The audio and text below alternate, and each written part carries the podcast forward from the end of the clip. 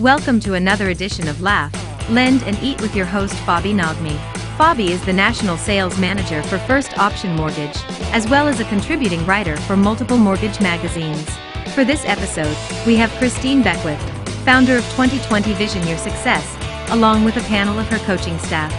With coaching becoming more and more popular in the mortgage industry, we wanted to know what it takes for a mortgage professional to win in this market. So sit back, relax, and enjoy this episode.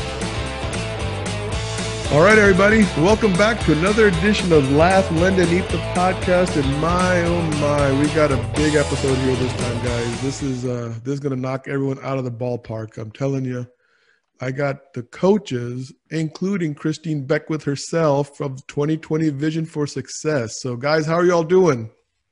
Great. How do you guys like being on the other end of the phone of this call now, huh? You guys normally on the other side asking questions. Yeah, this is great. So we're all having podcast envy of your studio lighting because you just look way more professional. It just means I got more time on my hands, Christine. That's all. It doesn't mean anything more than that. So we have Christine Beckwith on here. We have Ray Beefus. We have Michael Hammond, Michael David Chapman, and Ruth Lee. So all these guys are going to be answering questions for us. Some of it is related to mortgage industry. Some of it is not going to be related to mortgage industry. But the bottom line is we're going to try to dig deep into coaching mortgage professionals. We're going to try to find out, what's going on. I'm going to give you guys a little secret. The reason I was really adamant on doing this, this is the 24th episode, by the way, right? And when I first started this podcast a year ago, last January, my goal was to do 24 episodes in the year 2020. And obviously, we all know what happened in 2020, right? That, 2020 happened. Yeah. And so here we are. We got to the 24th episode. As I was getting closer to getting the 24th, I was like, you know what? I want to be with Christine and all the coaches and share with you all the success that we're having on Laugh, Lend, and Eat, because you guys are instrumental in pushing me and making me go outside of my normal boundaries. And if I wasn't coaching with you guys, I don't know if I would have made it this far. So this is more about you guys pushing me and succeeding with me on this 24th episode of Laugh, Lend, and Eat. So I appreciate you guys and all the work that you guys have done with me the past year. Yay. It's like 24 karat gold, That's what comes. Did anyone else think of that when he said 24? I think that's great. I love that you did this. I think you have a really creative mind. You've always had an edge for marketing. I know that's your flair and that's what you navigate to and what you do so well. And I've seen the success, and even with I know we're on air now, but even with the double berry booking, which is like that, you're going to have to just stay tuned in to hear about that. But, incredible podcast and incredible amount of guests. And I'm super thrilled that you picked us and all the people that are on here. I'm grateful for everybody else that is on here. Literally sitting here in the last 24 hours, just really thinking about like how far we've come. And I know one thing we all have in common is the desire for our own growth and the desire for us to all find, more and answers and stretching. And, we all believe in that. We all give that at the same time, but I'm just grateful because, picking people this year was not easy when I decided that I was going to expand the coaching menu.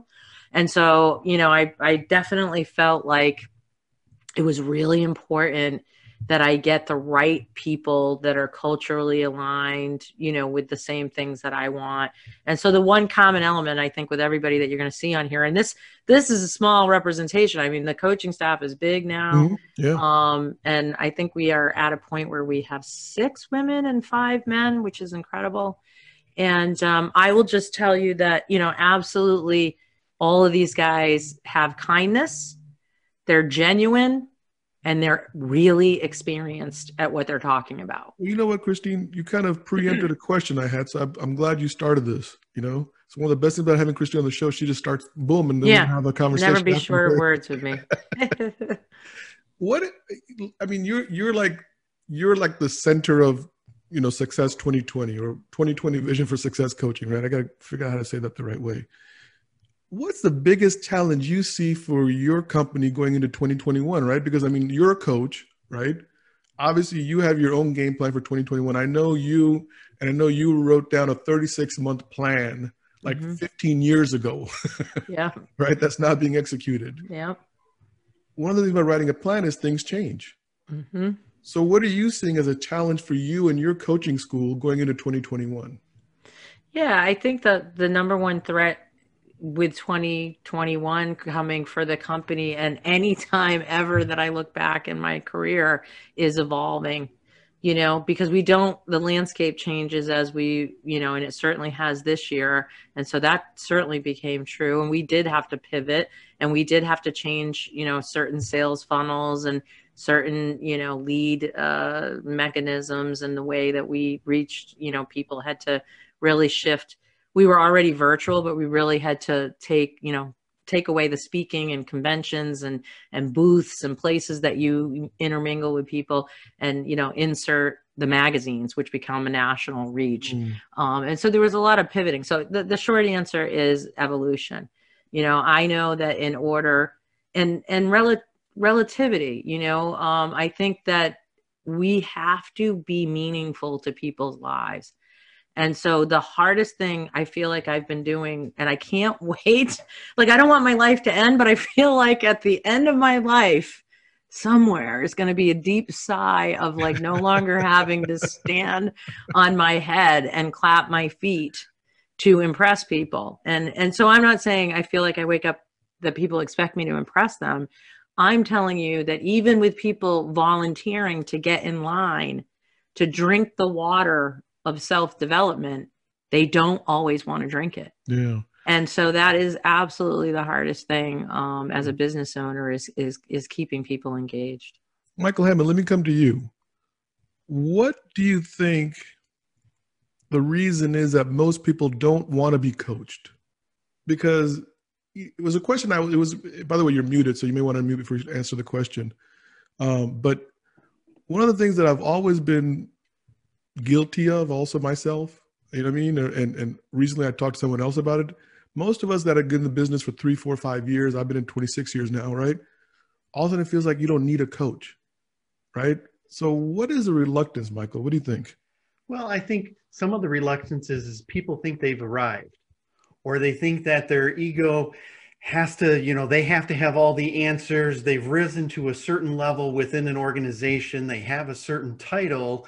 And they feel now with that title, they have to have all the answers and they have to be able to just handle whatever situation's thrown at them. And what I've learned is we have to be lifelong learners. You know, you look at professional athletes and every one of them has a coach. You know, you look at golfers and they have a putting coach and they have a short game coach and they have a driving coach. You look at any sport, any top line athlete, they still need to coach. You still need to learn. And business isn't any different. I think, unfortunately, too many people think that as they're climbing up the corporate ladder, they've figured out all of the answers. And I think that's the furthest thing from the truth. I do a ton on social media, and I'm taking a LinkedIn masterclass right now so that I can continue to fine-tune my skills and improve. And I think if you talk to any of the other coaches on here, they're lifelong learners. And I think that's the key. If you find a lifelong learner, they're always looking for a way to improve, to be the best version of themselves. Yeah. Ray, I mean, I saw your title. You were like, now if I get this wrong, I apologize. I didn't take good notes on this one. I just figured I knew you guys, so I could just jump in. That's on me. But I think your title was Executive Life Coach, if I'm not mistaken. Right. And so you're dealing with, I'm going to just say this, like a higher end, maybe more executive people. So is it difficult to open up their mind to coaching? Or, I mean, do you get the same resistance as a loan officer, or is it the same thing that you're finding? Well, I think the more success somebody has, even at lower levels, the more they think I'm golden. Look at all the money I've made. You know, the problem isn't me. And yet we all hit ceilings. And that's especially true, you know, for people who are building small businesses. Now the economy is fire hosing the mortgage industry. So many people, you know, looking to do something new with their house. And at points of stress, we start to bump in the limits of what we know and what our skills are. And so if I've been very successful, my tilt might be to blame others, blame the circumstances. And so coaches come along and just say, you know, are you the best you can be? And oftentimes that's where the gold is. But yeah, success sort of, encourages us or tilts us toward looking for people to blame as opposed to looking for opportunities to grow. Sometimes it feels like people get rewarded for bad behavior also in this business. Like, I mean, I saw Casey Crawford recently on something else, and he was talking about, I'll tell you a secret, there's a lot of money in this business. People are making a lot of money, right? And I do look at this and I say, you know, there is so much money in this business, especially the mortgage business, right, that I'm talking about in real estate, that sometimes our bad behavior gets rewarded. And we're like, you know what? I don't need Christine Beckwith to tell me how to do business. I'm doing it. I'm closing, 7 units a month, and I'm making 150 bips on $6 million, probably 6 million is too much for 7 units, but $2 million a month, right? In production, I'm making 150 bips. I'm happy. How do you wake that guy up and say, dude, this is, A, it's not going to last, right? We all know the refi is going to come to an end, but there's something bigger and better beyond this. I definitely think that there's a lot of people that think coaching is for non-producers. I think there is a segment of mindset out there that's like, you get a coach to increase your production, only your production. And certainly when you build a coaching firm, if enterprises are going to hire your firm, you better know the way to production, because the core of what coaching in banking and brokering is definitely going to lead towards production. But to understand what makes people productive, you have to also look at all the outliers. And there is so much there to unpack. Are they mentally happy? Michael Chapman is our on-team counselor. Mm-hmm. And he is dealing with all kinds of different scenarios. And so, but these are things that sabotage success. He said it best, what sabotages your success? And so his coaching may have nothing to do with mortgage originations so much as, let's talk about the things getting in the way of you having a functional workday and a focus on your business plan and that sort of thing. And so, we're just, of the belief. And I think, looking at all things that, I named this vision for success because I think everybody's is different. And that's the first thing we identify when people come here. We make them do an exercise that actually helps us understand what their future goals are. And we have a ton. This year's a great example. Everybody's got production this year. It's hard to not shoot fish in a barrel this year. And so you're accidentally picking up fish in the bucket. And so I would just tell you, we've been busier this year than ever because of all of those outlier effects on the production being so heavy that it's hurting teams, that there's EQ problems, that there's frustration, there's exhaustion. And there's a lot of things. How do I scale this fast? How do I, satisfy the servicing side? And because of that, our phone is ringing. So to circle back, I would tell you that I spend very little time trying to convince people why they should coach. If I get on a sales call and somebody's asking me to convince them, even if it's a first-time person wanting to coach, and I'm happy to explain what coaching is and what it does and what we offer, but if I have to impress upon a person the reason for self-development, they're probably not ready to receive it. And I'm actually good with the pass on that because those are the people that end up wobbling, down the road, and they don't quite understand exactly what they are. So many people are welcome to receive it, So Michael Chapman, my rabbi, I know he calls himself the business minister, but I call him my rabbi because this guy, just for the record, bailed me out of the deepest hole I'd been in my 26 years in the mortgage business. I give all credit to this guy right here.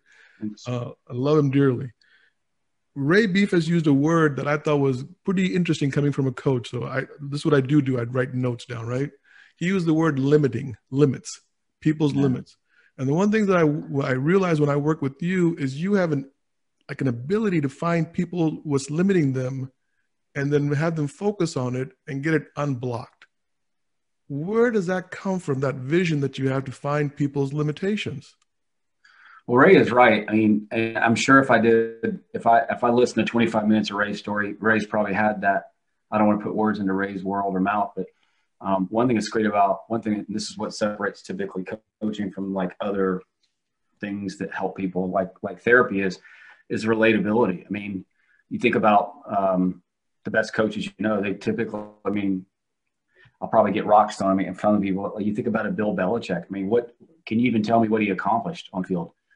You probably can't, right? So typically it's relatability. So for me, like, I can just hear myself a lot of times, and it doesn't, Christine said it, like, you know, I don't know what it means to ride alone in your space. I'm sure I can learn, but I can hear when people are living in the words of I can't, I have to, versus I am, versus I get to. And it sticks out for me because I learned so much of that, that powerless victim, those victim words early in my life, just because no one told me differently. I mean, it's just the way the world, I mean, you grow up in this world without somebody like giving you some guidance. I mean, it's tough to find, it's tough to not find victimhood. And so there are legitimate, and this is some of the work that I did, there's legitimate stuff where we've been victimized, and then there's some that we just, like I did for years, you love victimizing yourself.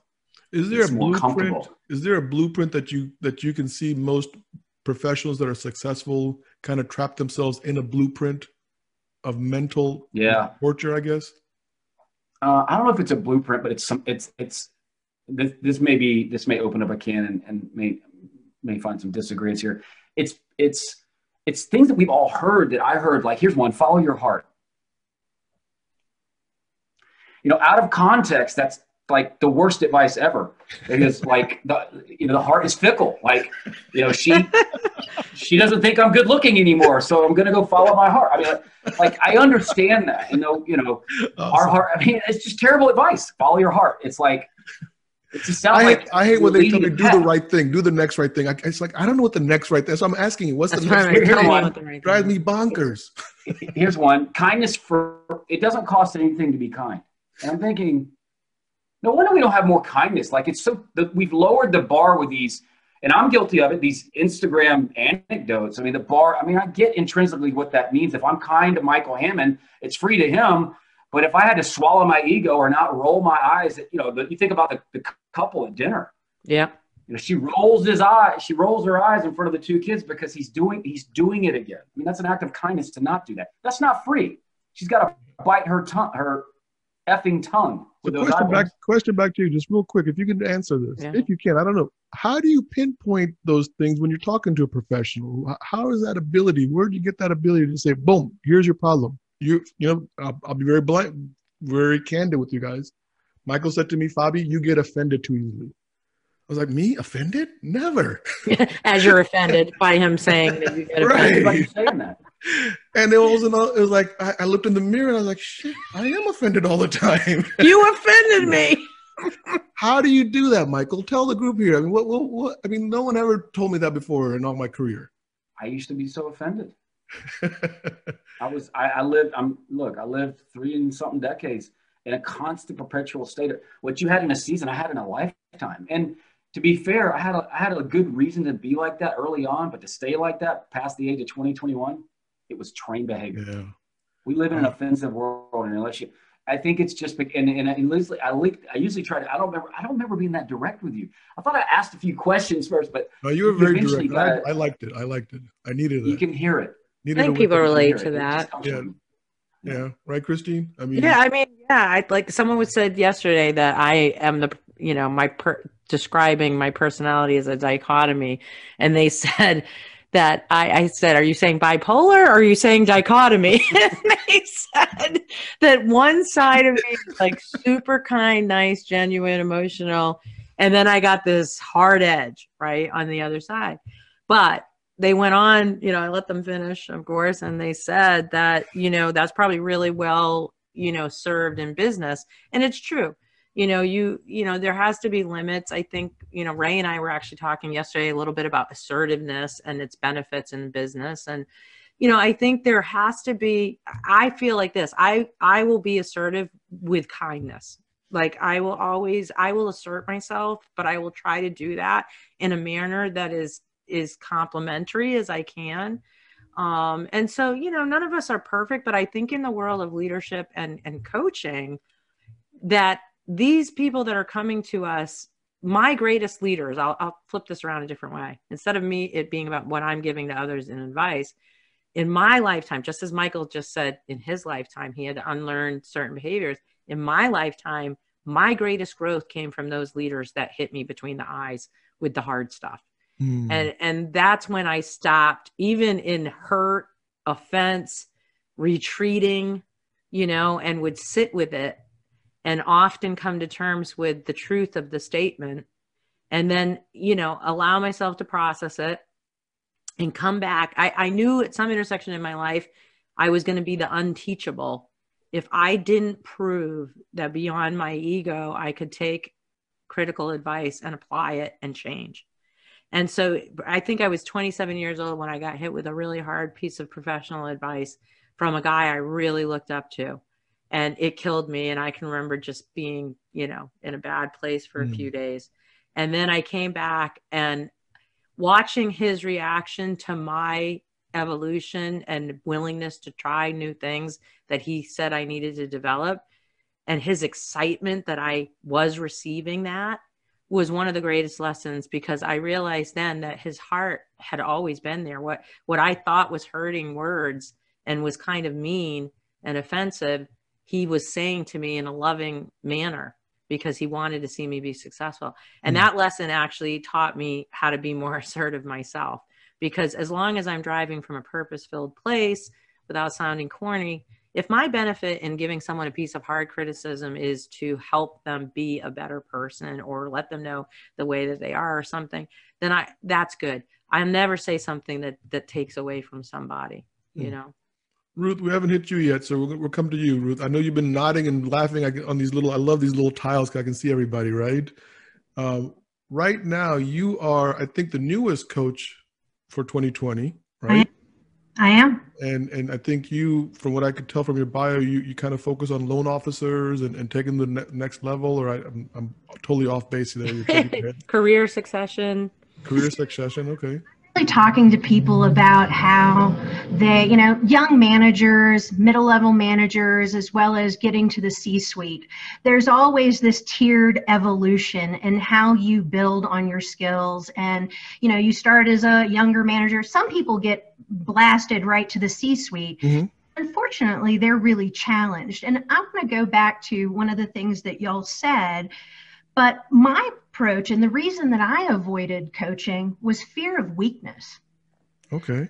This grand fear, because I'm a high potential executive, I'm supposed to have those answers. And to say out loud that I don't know them means that I'm showing weakness. And my fear was that was all of a sudden going to break down this whole thing that I have built around my career. And, you know, I'm always the one with the answers. And that was when I read something from Christine, which was about imposterism. Mm-hmm, mm-hmm. I completely broke. I was like, wow, she just pointed right at my soul and said, stop being mean to yourself. Stop sitting there and thinking that you're an imposter. And especially as a woman, you know, I've kind of gone through all of these where, you know, you have to claw and fight, etc. But, you know, where I really want to be is, and to what I want to expose people to, is how to challenge their assumptions, how, you know, really to build on, it's not weakness that says that you need more. It's actually a form of strength. And that has been a huge turn for me since I've started working with Christine in 2020 Vision. So Ruth, in your situation, I mean, when you're in that fear, when you're in that mode, Ruth Lee herself, right? Are you still asking for coaches' help in your life as you're going through this motion? Well, that was kind of the reason that I chose coaching, was okay. I felt like I was at a place where I just needed to stretch myself. And, you know, I've done really well as an executive. I feel really confident in that role, but there was something inside where my level of satisfaction with it had started to really plateau. And so I felt like it was time for me to hit this next level. And Michael Hammond, I'm sure you're like pointing at your next level, but, you know, it's for me, you know, I knew that I'm 49. I'm not finished with my career, and neither am I at my pinnacle. And so I started challenging my assumptions and really started to do some work on myself. And that was another thing, is I felt guilty about investing in myself. I felt totally guilty that I was taking away from my family by investing in myself by doing this. Okay. So Ray, are you still using coaches? Yeah. This is a question of the whole panel, by the way. Well said, Ruth. Yeah, I mean, I think absolutely. Yeah. I mean, doctors have doctors, dentists have dentists, coaches have coaches in order to stay on top of their stuff. I've picked Ray as a coach. I joked with him. I demoted him the other day on a call because I said, we're like hairdressers. We do each other's hair on our off time. And Ray's like, I did Christine's hair. And so like, you know, and everyone laughed, but you know, it's that theory. I have a coach, you know, I'm not afraid to say I have a counselor. I have, you know, these guys. And I definitely approach, you know, my life in a way. I definitely feel like you can't be a good coach unless you're willing to receive as well. I don't know that I would have ever ventured into this field if I hadn't had some really incredibly humbling things occur in my life, where I always knew I loved to teach. I always had a, you know, penchant for teaching and training and that sort of thing. But I was much more attracted to the shiny objects of money and trophies and all of the things that the banking world coughs up when you get into sales. And so I rode that road for a really long time and pushed my limits and found my way. And along the way, you know, the car ran off the cliff a couple times, thanks to markets, bad markets, you know, and, you know, you crashed the car and you had to pick the pieces back up and start over. And I would ask God in those times in my life, why is this happening right now? And I had some personal things in my life. You know, my mom fell from a brain aneurysm and, you know, terrible process of, you know, coming back. And my father got prostate cancer. And I have a sister that's fighting terminal lung cancer that's only a couple of years older than me. And, you know, these things that happen in life, you know, tend to bring you to your knees and also calibrate your eyesight towards what success in life really means. And when those things happened for me, it was life-changing, and it took me off the road I was on and put me on this road. And so now, you know, I feel like my cup runneth over, really. And I mean that in the most, you know, intimate way. Like my ROI daily is coming from, you know, counseling and coaching and, you know, behind all of this, you know, extra stuff that we've created that I'm so proud of that we have for professionals in our space. You know, we built a real curriculum school, and that challenged me, you know, having to get in the studio and think of, okay, in 30 years, what were the greatest lessons I would need to, you know, teach, and so on and so forth. Yeah. So. Michael Hammond, let me come to you, because I think this is kind of in your forte, or wheelhouse, I should say. I'll never forget this. About 4 years ago, I'm at a regional meeting. I was a regional at that time. And they were going around the room asking questions and stuff. And one of the regionals, which I'll not name at this time, he said to whoever our boss was at the time, that he had his business plan in his head. And he made this little, like, you know what I mean? That it was right here. This is where he was business plan. I haven't forgot that, right? Like in all these years, I can still see that in my head. And I still chuckle about that. How important is it to get it out of our head and actually put it on a piece of paper? It's vitally important. And so many times as I'm doing the coaching sessions, people say, I really want to grow. I want to add people. And they don't have any of it mapped out. And until you start putting it down on paper and until you start mapping it out, you really don't have focus and clarity, right? You have this gut instinct. It used to drive me crazy. I would lead a lot of sales teams and the salesperson would say, oh, that deal feels really good. And then I would ask them some quantitative things. Did you do a demo yet? Well, no. Have you talked about pricing yet? No. Well, then shut up. It's not a deal. That deal's going nowhere. I don't care about your gut instinct that it feels good. And I think that happens with a lot of people as they try growing their business. If it's all up here, for one, it's probably you don't have the focus or the clarity that you need. Two, you really have not created a duplicatable system What happens if you get hit by a bus? What happens if, you know, in today's world, you came up with COVID? Could the person second in charge in your organization run with that? Nope. Mm-hmm. Sorry, it was in your head. You didn't have it written down. You don't have it mapped out. And so if you look at the bigger picture and say, I want to create duplicatable processes, I want to create long-term sustainability and growth, you've got to start putting it down in paper. You've got to start visualizing where this is going, and then you got to look for help. And when you have that in paper, some of the best coaching sessions I've had is when you start asking those questions and they come back to you the next session and they're like, see what I did?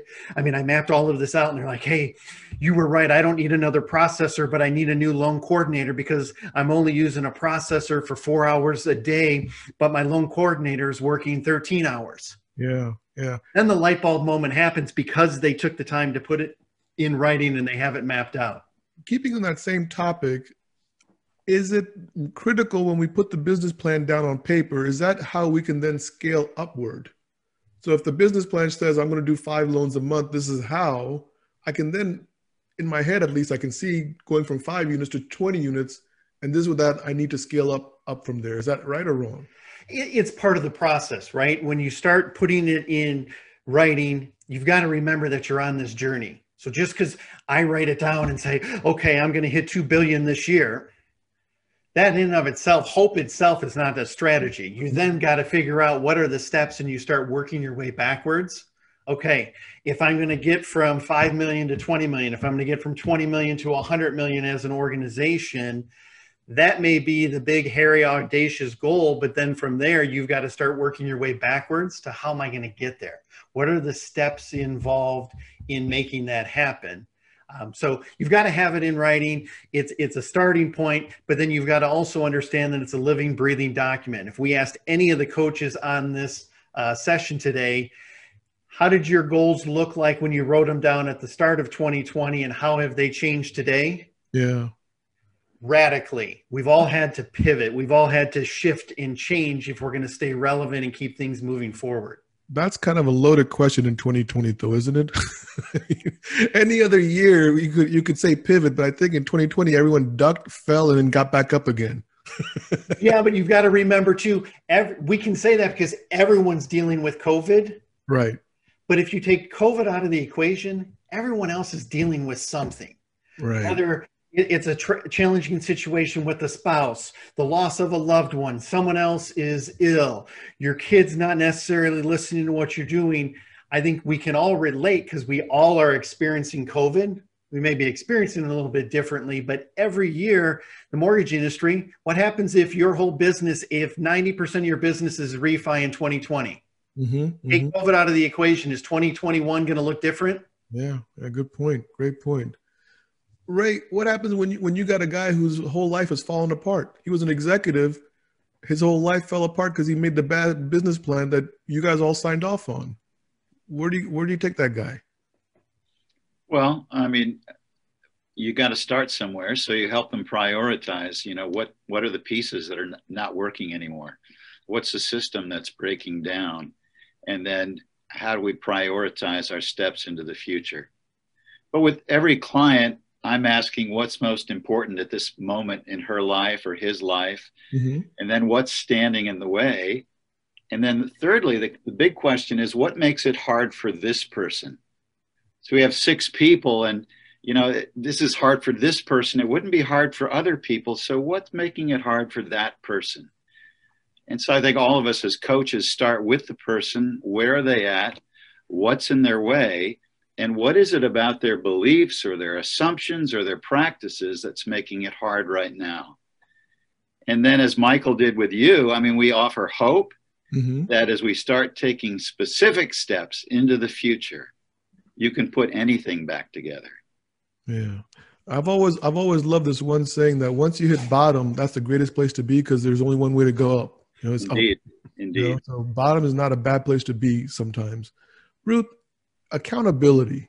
When I think about coaching, that's the first word that I think about is accountability. I mean, how do you hold your, I guess, clients? Is that the right way to say this, guys? Clients? I've never thought about that word before. How do you hold your clients accountable? I mean, if they say, I'm going to do X, Y, and Z, what's the process that you're going to hold them accountable to X, Y, and Z? Well, and as a new coach, I don't have a lot of clients that I've walked through this process, but in my career, mm-hmm. I've had, I mean, everyone that I ever worked with, you know, I always told them, I want you to be stronger, faster, and better when you leave than the day you showed up. And the way that I do that is by holding them accountable to everything that they commit to, as well as to what, and that's whether they commit it to themselves, to me, to the company. You know, one of the great things about an end is it's always a new beginning. Mm. And, you know, you can walk through the door or you can sit there and, you know, have a pity party. But at the end of the day, you're either accountable, and I can't really hold somebody accountable. I can just show them their accountability to themselves, you know, and what are you going to bring to yourself? Do you think you're worth it? Mm. You know, you brought these goals to me. Do you think you're worth achieving them? Because if you're not trying to achieve them, then your accountability is just kind of at the end. And one last thing I want to say is I've always said in the mortgage business, you can reinvent yourself as of tomorrow. And it's one of the great things that we have.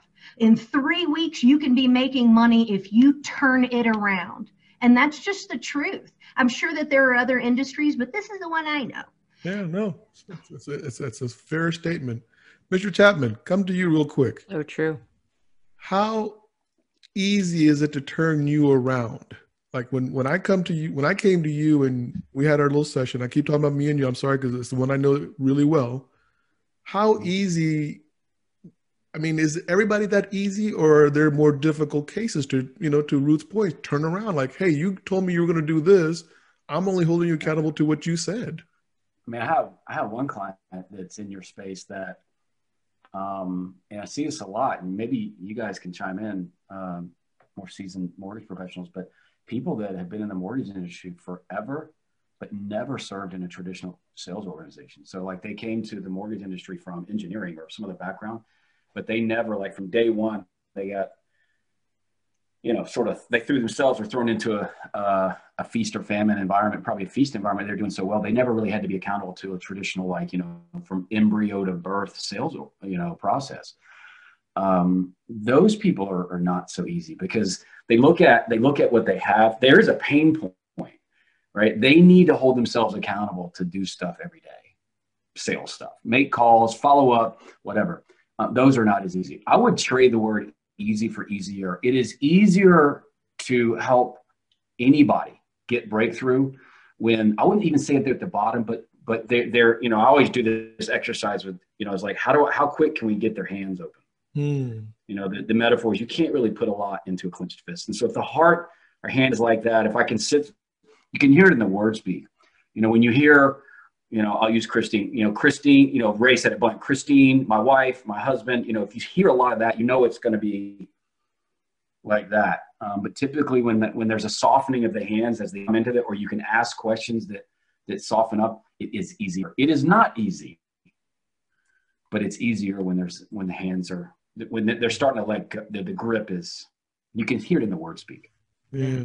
What's been really fun, if I'm going to jump in, he's not going to be able to ask me any questions because I'm just going to always comment, is watching, like I'm a student of these guys too, like watching them, because even though I'm an experienced leader in this industry, I'm a new coach, relatively speaking. And so I have to say, like when we built this company, you know, there's fundamentals to counseling, you know, reading and writing and speaking are three things that are, you know, communicative and also reparative. And so what I've watched with these guys is how much they do in the realms of those three areas, like talking what Michael Chapman is saying, you know, he has this incredible reaction with his clients, our clients that go to him, because he gets into areas of talking they aren't used to talking about or haven't talked about sometimes in some instances their whole lives. Mm-hmm. You know, some of them wouldn't traditionally think of going to counseling through their health insurance or other means, and they stumble upon us for their businesses. And then the next thing they know, they are hands away from a resource that they really desperately need and now is much more subtly introduced for them in a private, you know, manner and allows them to talk. I know Ray gives homework you know, to these guys. And I know Michael does as well. And they give them tools. And so there's writing tools and there's, you know, actions and actionable, you know, things that are occurring. And so it kind of is interesting to draw back on like all the things that help heal us, you know, writing, reading, talking, you know, it's really an incredible thing to see. Christine, I want to stay with you for a second. Something interesting happened last weekend. And I was getting ready for this panel, right? So I'm writing all these thoughts and everything in my head, right? Because I'm like that guy in the regional. I have everything in my head. So I'm watching football. It's all there. Right. I don't want to name the teams because I'm going to get angry then. It was 4th and inches. The offense decides to go for it, right? It's a hard count, right? The defense jumps and gets offsides, first down for the offense, right? Right. I'm using a lot of football lingo, so hopefully people can catch up with me.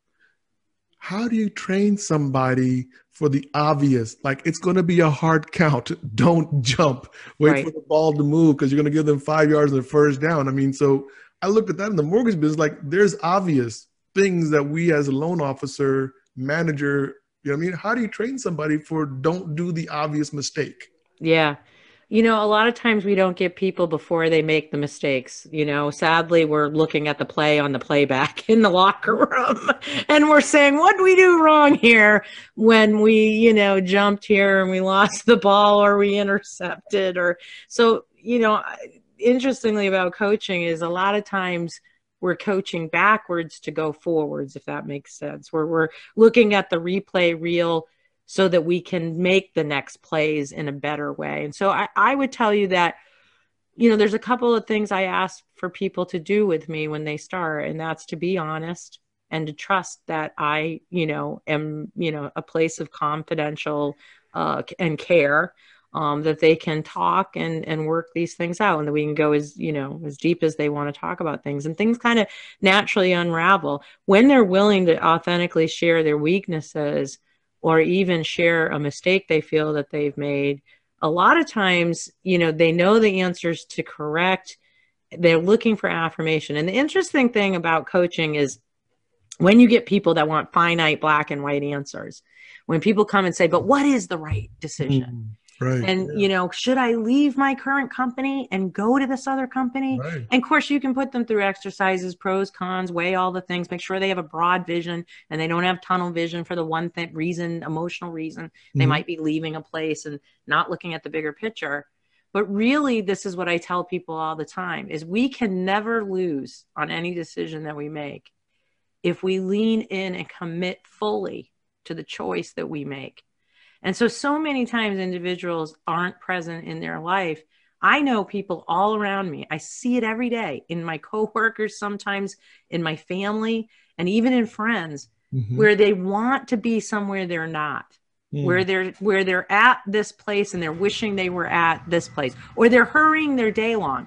They're at the morning thing, but they can't wait for church to end to get to the lunch. Then when they're at the lunch, they can't wait to get home to watch the movie. And then when they get home to watch the movie, they can't wait for the 6 o'clock. And they're just willing their time away every day, all day. I feel like you're spying on me, Christine. I'm always like rushing to this place. Yeah. I get done there, I'm rushing over there. I'm like, and then one day I said to myself, why am I rushing all the time? I mean, it's hard. Rush.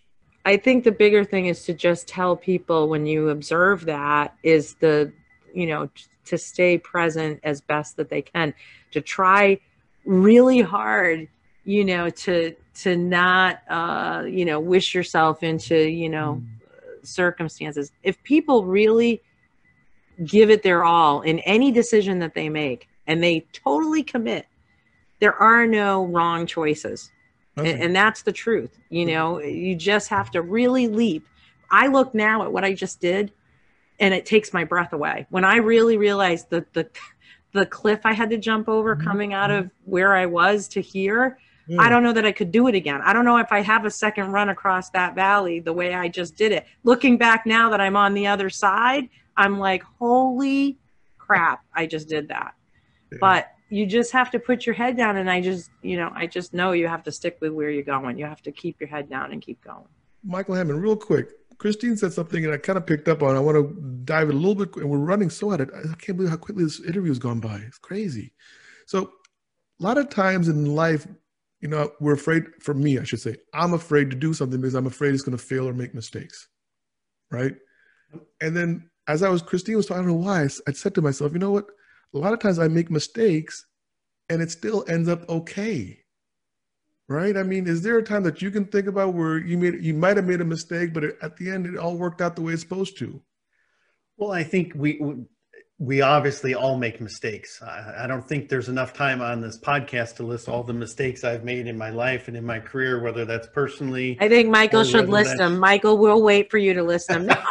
Thank you, Christine. I appreciate that encouragement. Little coaching humor. Have a one-on-one with Bobby. The first mistake was me making that comment right now. But secondly, I had one of my mentors has been John Maxwell. He's written a ton of books. I had the chance to be personally mentored by him, and he wrote a book a number of years back called Failing Forward.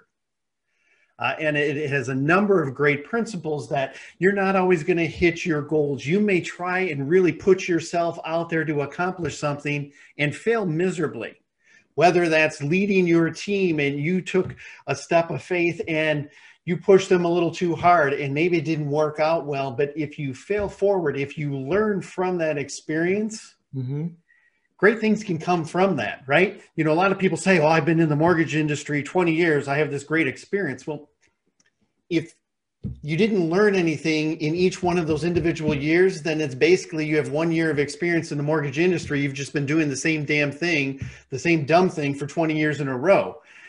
If you have learned experience, and learned experience doesn't always have to be myself learning it. I can learn from other people, right? Yeah. We tell our kids, don't touch the hot stove. Now, some of them are very hard-headed and they're going to touch the hot stove and they'll learn they'll never do that again. But a number of people can learn when somebody says, Bobby, don't touch that hot stone. It's going to burn your hand. It's going to really hurt. So I'm a big believer in learned experiences. If you can fail forward and learn from it, think of how many times a lot of the biggest challenges or struggles in our careers turned out to be probably the best thing that ever happened. I took over as CEO of Mortgage Cadence. I was flying every Monday through Friday from Michigan to Detroit. I had a young family, was trying to build a house in Denver, and the mortgage meltdown hit. Wow. Awesome. Couldn't sell my house here. Didn't want to just throw the keys in, right? I thought I hit the pinnacle of my career. Finally, you know, I was the youngest CEO in the history of that company. I was super fired up, and it all comes crumbling down. Now, if you lean into it, that's when Next Level Advisors was formed, and we've been in business now for 13 years, and it was the greatest thing that ever happened. Going through that experience, I didn't feel that at the time, but leaning in, learning from those failures and failing forward, great things can happen. Guys, we are coming to an end, and that was such an excellent story. I can't believe how quickly this time went by. This could have been a 2-hour event.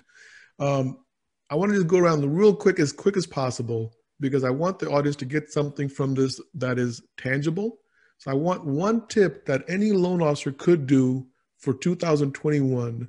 I mean, just one tip. And we'll start off with Christine, and we'll go around, and that's the way my screen is set up. I'm sorry. So Christine, just one tip that a loan officer could execute today that could change their 2021 for them. Yeah, I right now am telling professionals obviously to pay attention to their core business, which, you know, is their purchase and realtor affiliated business. But even more than that, because of the year that we've had, I'm telling them to be mindful in building their business plans in 2021 so that they truly have a work-life balance. And I think there is a lot of people this year that are suffering from not taking care of that. And so I just hope that, you know, they can figure out what that looks like, and in a way where it's hard not to pick every apple up off the ground in this industry when the harvest comes. And yet, you know, I think it's vital that we not neglect things that are going to be costly, you know, marriages, children's advice, you know, and just this time, this God-given time that's been put before us this year in a weird, weird way. I'm not going to change my company name just because it's 2020. I've had to suffer through that. I thought I was brilliant in December of 2019, and now I've paid that 12 months over. So thanks for having us today. No. Ray, what about you? One tip for a loan officer or executive maybe? Yeah, I would just say get a coach.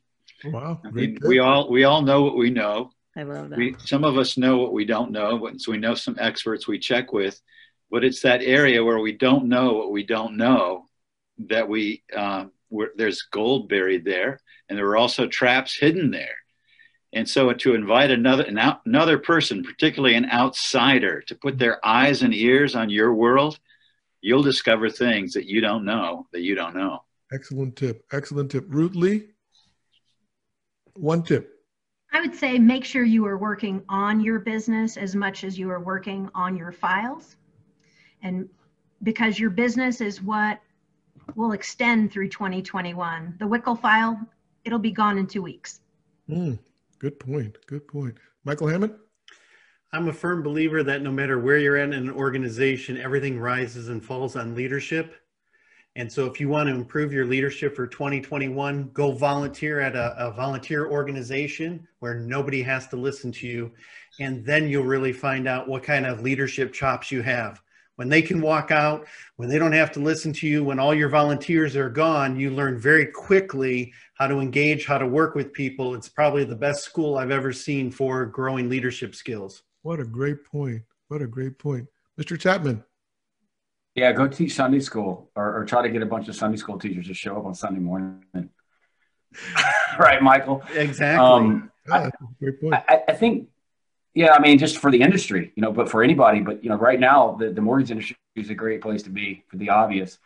And so if there's pressure, pressure is always a good thing, especially when your optics are right sized. And I would say, if you've got pressure that you don't know the genesis or where it's coming from, and it's sort of like, well, it's, you know, I can't turn them fast enough, blah, blah, blah, blah, blah. It's time to do a values assessment. And that's back to Ray. I mean, sometimes we need somebody to say, those are not your values, Christine. Your values are really this. From what you just told me, these are not. So a values assessment, especially if you're bouncing off somebody who, again, who is unemotionally or is emotionally unbiased to the outcome, which is typically a coach, can be very helpful because it'll clear you up really quick typically. All right. What are your values now? I have one question for you guys. So if you can help me out here, I thought I'd ask you guys. So I'm going to share my screen with you guys. So listen, if you're listening on a podcast, go to YouTube and figure this out. Okay. So this is a marketing question for you geniuses. So this is the thing that we put together. We have two options for our cover, right? So this is option one. Can anybody see it, by the way? Yeah. Yep. I assume you guys can all see this, right? I'm hoping you can see it. So we got that one, and then we got option number two, which is this one. So give me your pick. First. Go with the cartoon. Hopefully you guys can see option number two, right?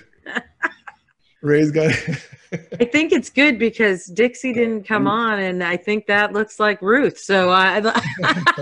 I'm gonna have to get my marketing guy to redo Ruth's face on that one. No, it's great. It's really great. That's great.